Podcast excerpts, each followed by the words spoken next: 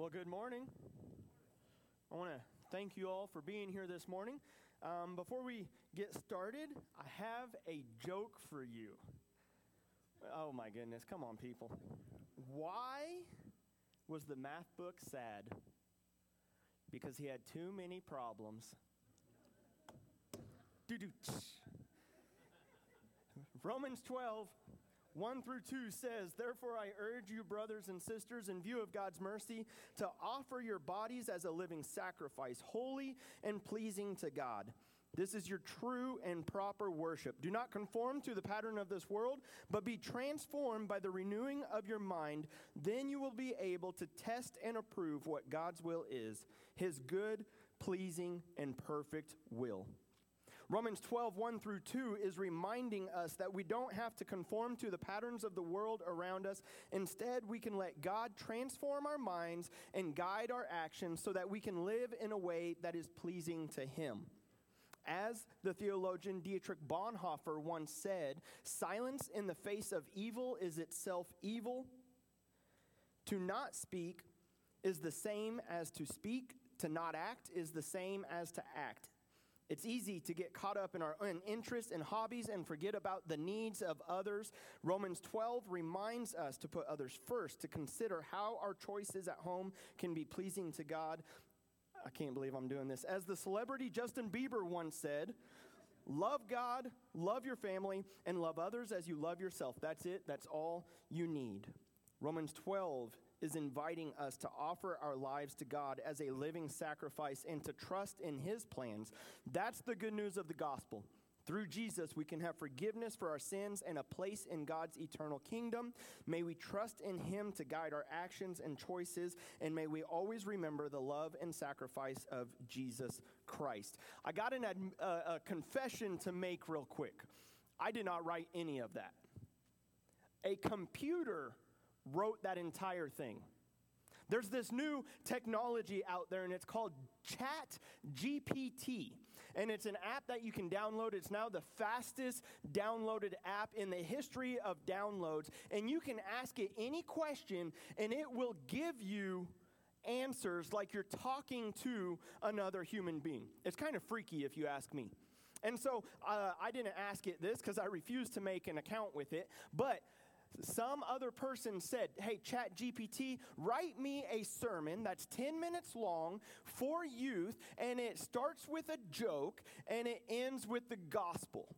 And that is the result of it. That's not the entire thing, I kind of snipped it apart. But there is that kind of technology out there that now you can ask it simple questions and it is going to give you elaborate responses like that. And I'll be honest, it kind of scares me on a multiple of ways. First off, I'm a conspiracy theorist. Uh, today's conspiracy is tomorrow's reality, and I just I don't trust the thing. I don't trust that it's going to give you true answers because already they have started asking it kind of questions that lean one direction and it won't answer those questions. But when it asks it the reverse of that, it's like, oh, let me tell you the answer to it. So it's already showing a little bit of bias. The reason that concerns me is because we are becoming a generation of convenience. We are becoming a nation of convenience, and they're already talking about schools. This, this technology took the bar exam and it passed.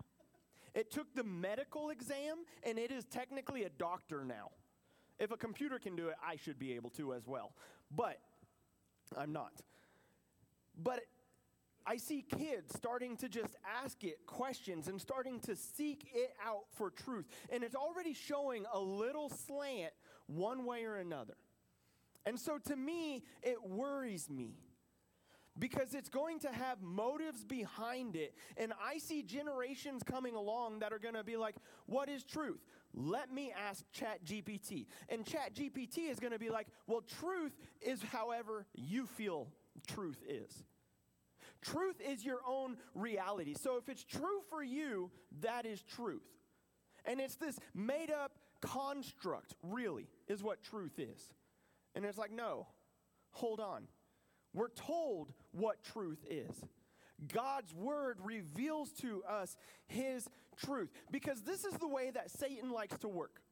He doesn't start by just blatantly saying a totally made up lie in which we would get caught off guard. We, we would realize that. But he sneaks in little doubts. He starts by causing us to try and question certain things. That's the way he started from the beginning. That is the way he is still working today. Genesis chapter one, 3, verse 1 through 4, it says, The serpent was more crafty than any other beast of the field that the Lord God had made. He said to the woman, Did God actually say, You shall not eat of any tree in the garden? And the woman said to the serpent, We may eat of the fruit of the trees in the garden, but God said, You shall not eat of the fruit of the tree that is in the midst of the garden, neither shall you touch it, lest you die. And the serpent said to the woman, You shall not surely die. He's got her questioning things. He's coming in with this little. Did, did God really mean that? Did God, when He said that you're not going to die, He's holding something back? And so, can you really ultimately trust God because He doesn't have your best interest in mind. He doesn't want you to be able to live out of your feelings. He wants to restrict you. That's the play that is going on. And you hear it a lot in other um, kind of circles where you, you have the progressive movements going on. Where they'll, they'll say something about God's word and then they'll say, but does God really mean that? Is that really what God was saying when he meant that? And so suddenly you're taking God's word and you're saying, This is God's word, and I can take it to mean whatever I want it to mean. And it's like, no. Jesus tells us, John 17, 17, sanctify them in truth. Your word is truth. So we're going to be in Colossians chapter 2, where Paul is giving us this warning. And he's saying there are going to be people that are going to come in and they are going to try to deceive you. And they're not going to come in straight up saying, hey, Jesus isn't the Christ, because we'd stand firm like, uh, yes, he is. But they're going to come in craftily like um, it's Jesus plus something else. Or it's Jesus, but he didn't really mean what he said about that whole live holy, about that set your lives apart for him, about dying to yourself daily. He didn't really mean that. It's Jesus, but it's only like a really watered down version of Jesus. And they're going to come in and try and deceive that way. So we're going to see that in Colossians chapter 2. We're going to be in verse 6 through 23, and we'll work through it. So I'm just going to ask if you'll join me as we open up in a word of prayer. So, Father God, uh, we just come before you, and God, we need you.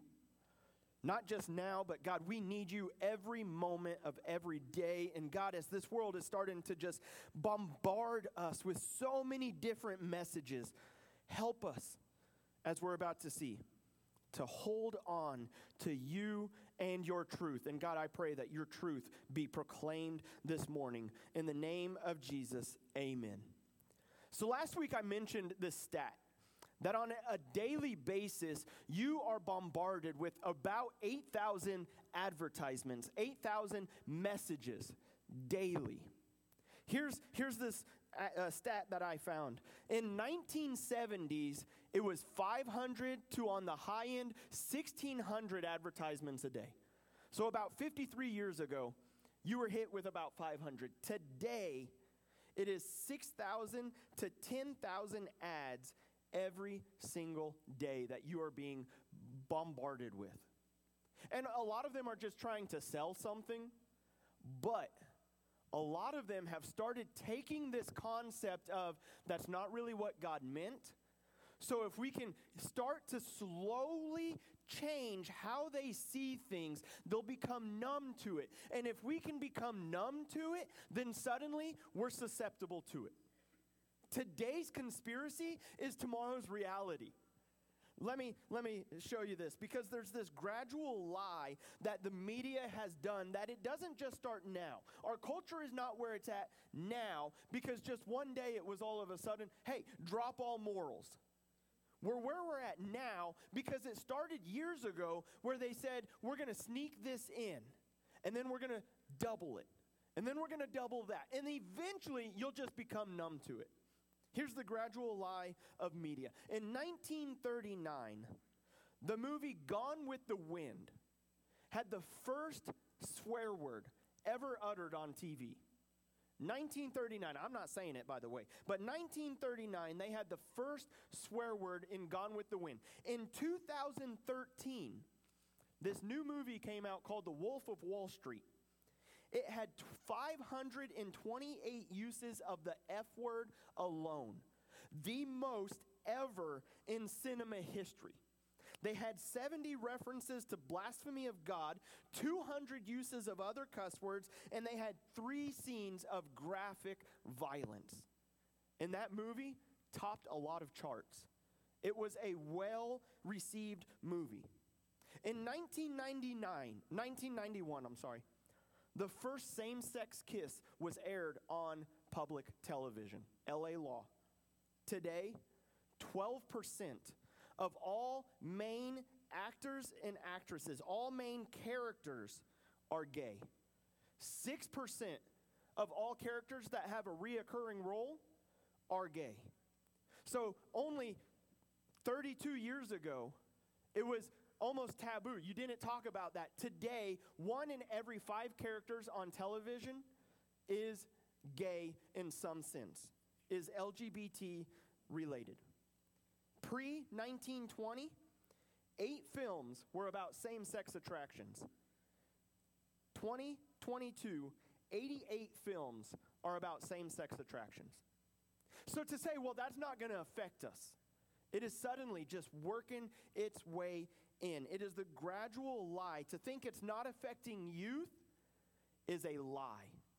That they are working it in, that they are trying to change. Adolf Hitler, terrible dude, but he was smart.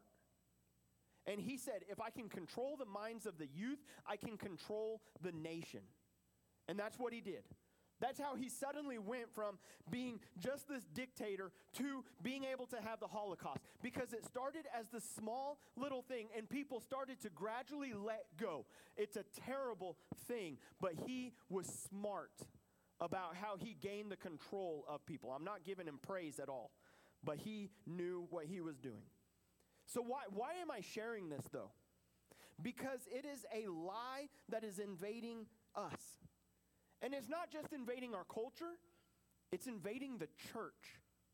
It is working its way into God's people with those thoughts of, did God really mean for it to be like that?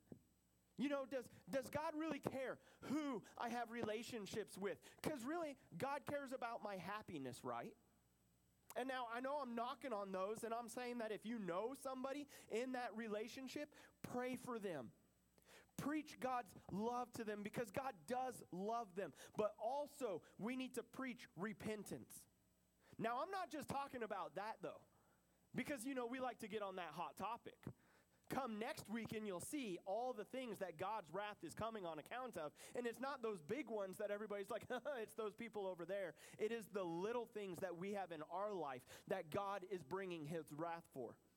But these are the big lies that the church is already losing the war to. I found a stat this week that said 65% of Christians believe it's okay to live with somebody before you marry them to sleep around before you marry them.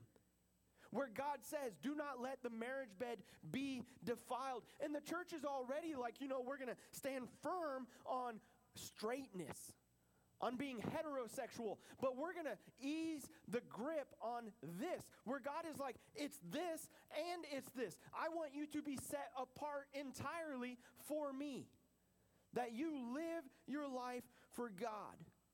And that is what Paul is addressing in the first part of Colossians 2 where he is saying there are people that are going to come in and they're going to try and deceive you. Don't let it happen. There's one thing that we base everything on, and it's the truth of God's word. So that when culture comes in and they're like, you guys are old school, you're, you're like um, not progressive, but you're restrictive, it's like, you know what? We're faithful to God's word. And that's what I'm going to be.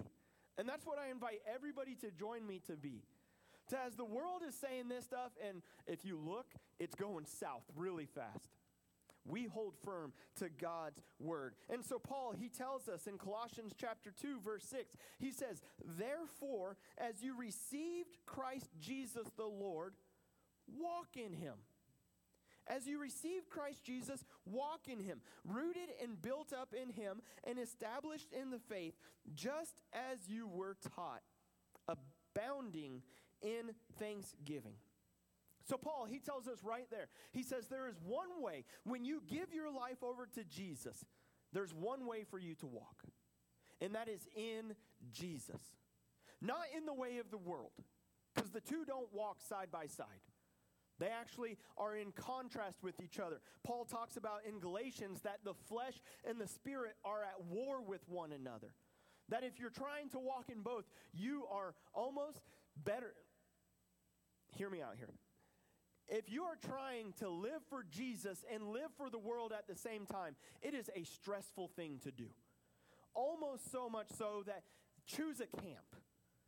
Because to live wholeheartedly for Jesus, you find peace. And at least if you're just like, well, I'm not going to try and please Jesus, I should just live the way of the world, at least you're being honest with yourself. Because John tells us that whoever makes a practice of walking in sin is not born again of God. And so you feel that conviction, and it's just that weight coming on top of you because you're not living for Jesus. Now, I would ask you plunge all the way in with Jesus, take that dive, give your life completely over to Him. But Paul is telling us as you learn Jesus, walk in Jesus, not in the world. This is how he closed out Colossians 1 21 and 22. He said, You, you once were alienated and hostile in mind. You were doing evil deeds. Jesus has now reconciled in his body of flesh by his death in order to present you holy and blameless and above reproach before him. So Jesus is saying, you know what? I delivered you from those sinful ways that you were walking, not so that you could keep walking in them. That'd be like if you spent a lifetime in prison. You were born in prison, and for 48 years of your life, you were living in prison. And then somebody came and opened the door and they said, You're set free. And you walked out, looked around, I like prison a whole lot more. I'm going to claim freedom, but I'm still a prisoner. And Jesus is saying, You've been set free. So walk in the freedom that you have received. And then he gives a warning in verse 8. He says, as you receive Jesus, walk in that. And then he says, see to it that no one takes you captive by philosophy and empty deceit, according to human tradition, according to the elemental spirits of the world, and not according to Christ. You see, not only are they trying to deceive you with blatant lies, they're trying to do it with subtle lies. They're coming in slow and it's, again, it's creeping into God's body with questions of does God mean it? Society's moving on. Why shouldn't the church? We advance in our methods, never in our message. The Word of God is unchanging. We're told in Hebrews, Jesus Christ is the same yesterday, today, and forever. Now, the way that we go out and we share the message might be different. It might be that, you know, it used to be you didn't even sing with an organ. Now we have organs and pianos. The method changes. But what we do is we hold on to the message of Jesus. Because there are going to be those people who are going to try and say, but it's not just Jesus. That's what Paul was dealing with. Especially in Galatians, he was arguing because he was going in and he was preaching, You are justified by grace through faith alone. And then there was another group of people that were coming in and saying, And circumcision. That if you're not circumcised, you're not truly saved. And people are going to come in and it's going to be like, You are justified by Jesus and his work alone. And you have to give so much. You have to attend so much. You have to live this way. And Paul says you are justified by grace alone. Those things come as a result of that. It's not Jesus plus anything. It's Jesus and Jesus only. And as He works in your life, your life changes. So, because I'm saved, I'm going to start trusting God with a whole lot more. Because I'm saved, I'm going to want to serve God's people a whole lot more. I'm going to want to gather with God's people a whole lot more. But I'm not doing that for salvation. My salvation comes from one place and one place only that's Jesus Christ. and the work that he did. And so they're going to come with their fancy words because Paul goes on in verse 18 and he says, Let no one disqualify you. Because they're going to come and they're going to insist on asceticism and worship of angels, and they're going to go on in detail about visions, and they're going to try and puff up without reason by sensuous minds. Paul says in Galatians 3, he says, Oh, you foolish Galatians, who has bewitched you? It was before your eyes Jesus Christ was publicly portrayed as crucified. Let me ask you only this Did you receive the Spirit by works of the law or by hearing with faith? We receive it by faith. That's how we get the Spirit. So then he says, Are you foolish? You began in the Spirit. Are you now being perfected by the flesh, by your efforts? So it's like the Spirit got me up to salvation. Now my own efforts have to get me further. And it's like, no. It's the Spirit got me to salvation, and the Spirit is going to perfect me. It's through the Spirit, it's through Jesus and trusting in Him. But again, there are those who are going to sneak in. Jesus even warns us in Matthew 7 15. He says, Beware of false prophets who come to you in sheep's clothing, but inwardly they're ravenous wolves. You know, this is actually one of the biggest topics that the New Testament talks about this false prophets coming in. Out of the entire New Testament, 27 books of the Bible, if you exclude Acts and the Gospels, so you've got about 23, 22, 16 out of the remaining 22 warn against false prophets. Warn against being taken captive by this deception. You think it's important that we hold on to the truth? You think it's important that we realize people are going to try and come in and deceive when over three quarters of the New Testament is telling us, look out? Because people are going to try and dilute the truth. God wants us to be informed, not ignorant.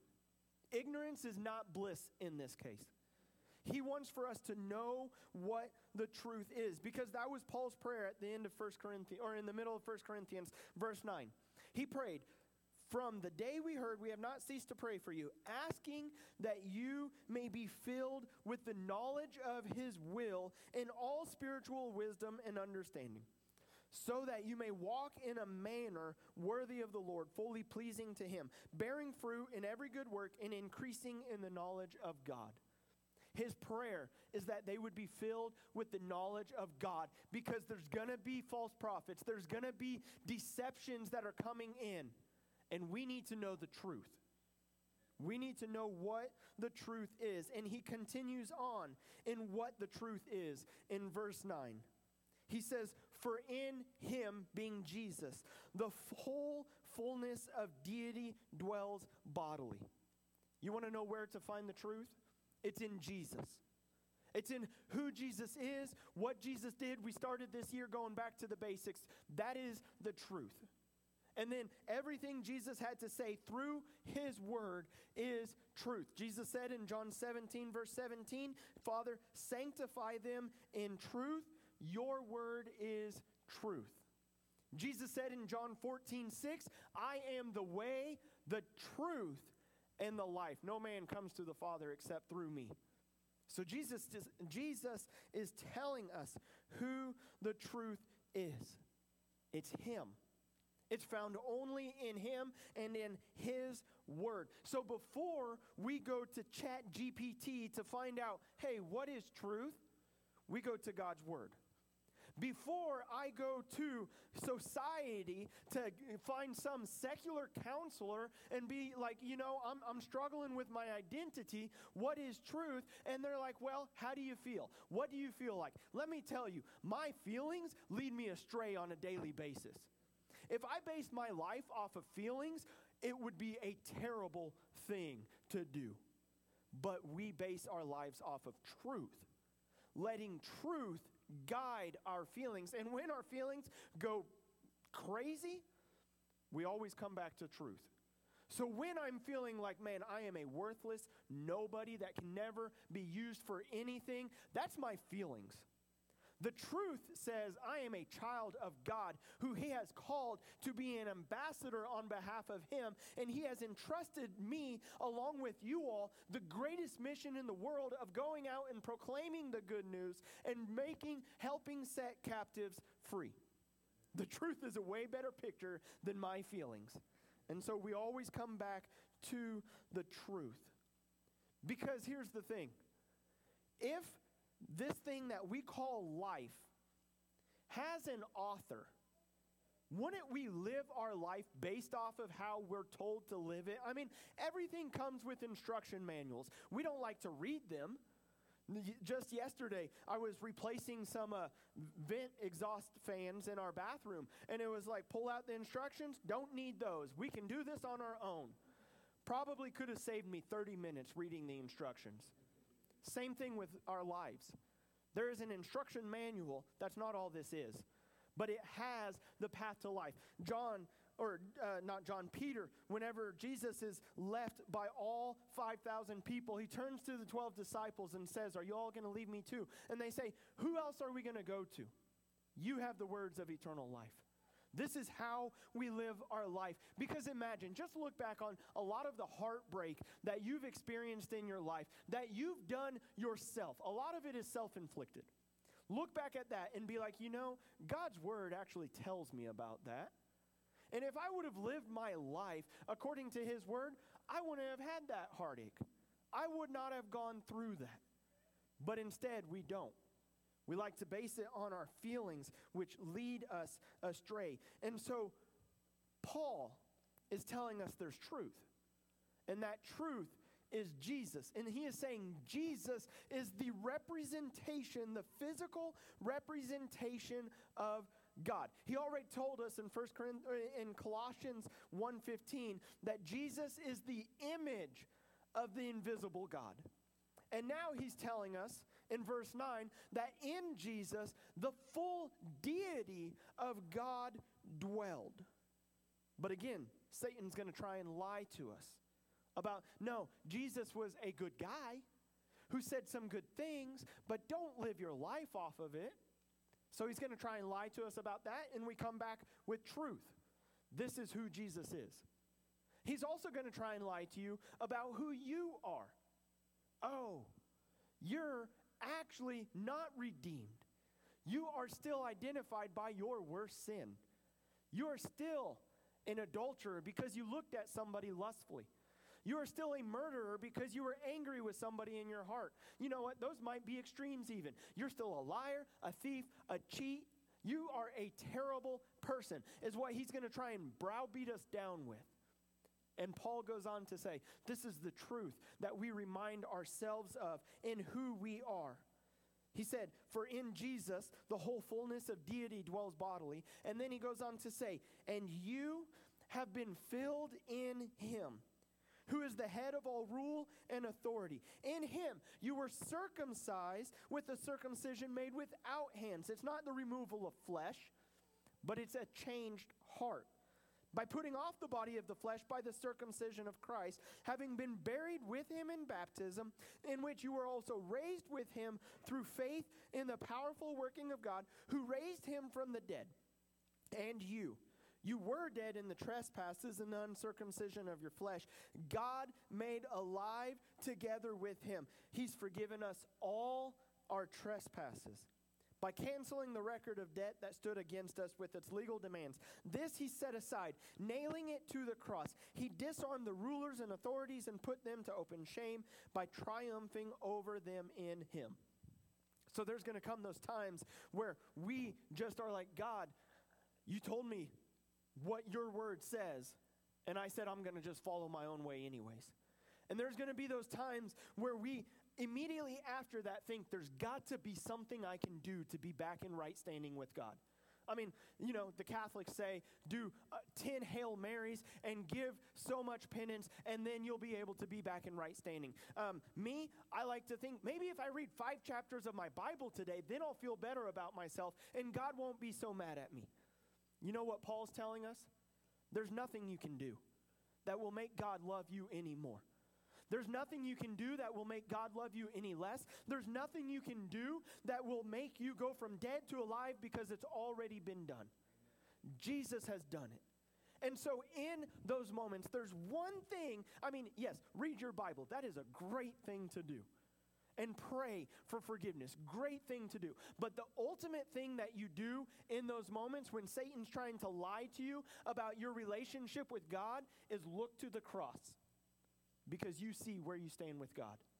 You see that He did not spare His only Son, but He gave Him up for us all. And you see there's nothing I can do. Because there's nothing I could do to start it, it was all Jesus. And there's nothing I can do to continue it, it is all Jesus. But what we are told to do is to hold firm to that because there's going to be people coming in to try and deceive us. And that's how Paul finishes this out in verse 18. He says, Let no one disqualify you, insisting on asceticism and worship of angels, going on in detail about visions, puffed up without reason by a sensuous mind. And then he says, And not holding fast to the head from whom the whole body, nourished and knit together through its joints and ligaments, grows with a growth that is from God. It doesn't matter what anybody else might say, even if they come with fancy tricks, even if they come with really big terminology. We hold firm to Jesus. Because Paul is saying there's going to be people that come to disqual- disqualify you, to deceive you, and what you're going to do is you're going to let go of Jesus when you start to fall for that. But he says, hold firm to the truth. I've said it before, maybe you didn't hear it, but the FBI has one way of knowing counterfeits. They have one way of looking around at all these fake bills that are circulating, and instead of trying to be like, all right, this fake one, it looks like this, this fake one, it looks like this, they do one thing they study the real deal. They know what a true bill looks like inside and out, front and back. And so when they see a fake one, they're like, man, that one, serial numbers don't look like that. It's a fake. It doesn't use this font. It's a fake. Dimensions are wrong. It's a fake. They hold on to the one source of truth. That's what we're called to do. Fake lies out there, feel like Donald Trump, fake news, you know, uh, fake lies out there, don't fall for them. But it's not a worry of, well, I need to know what all the fake ones are. No. All you need to do is know what the truth is and hold firm to the truth.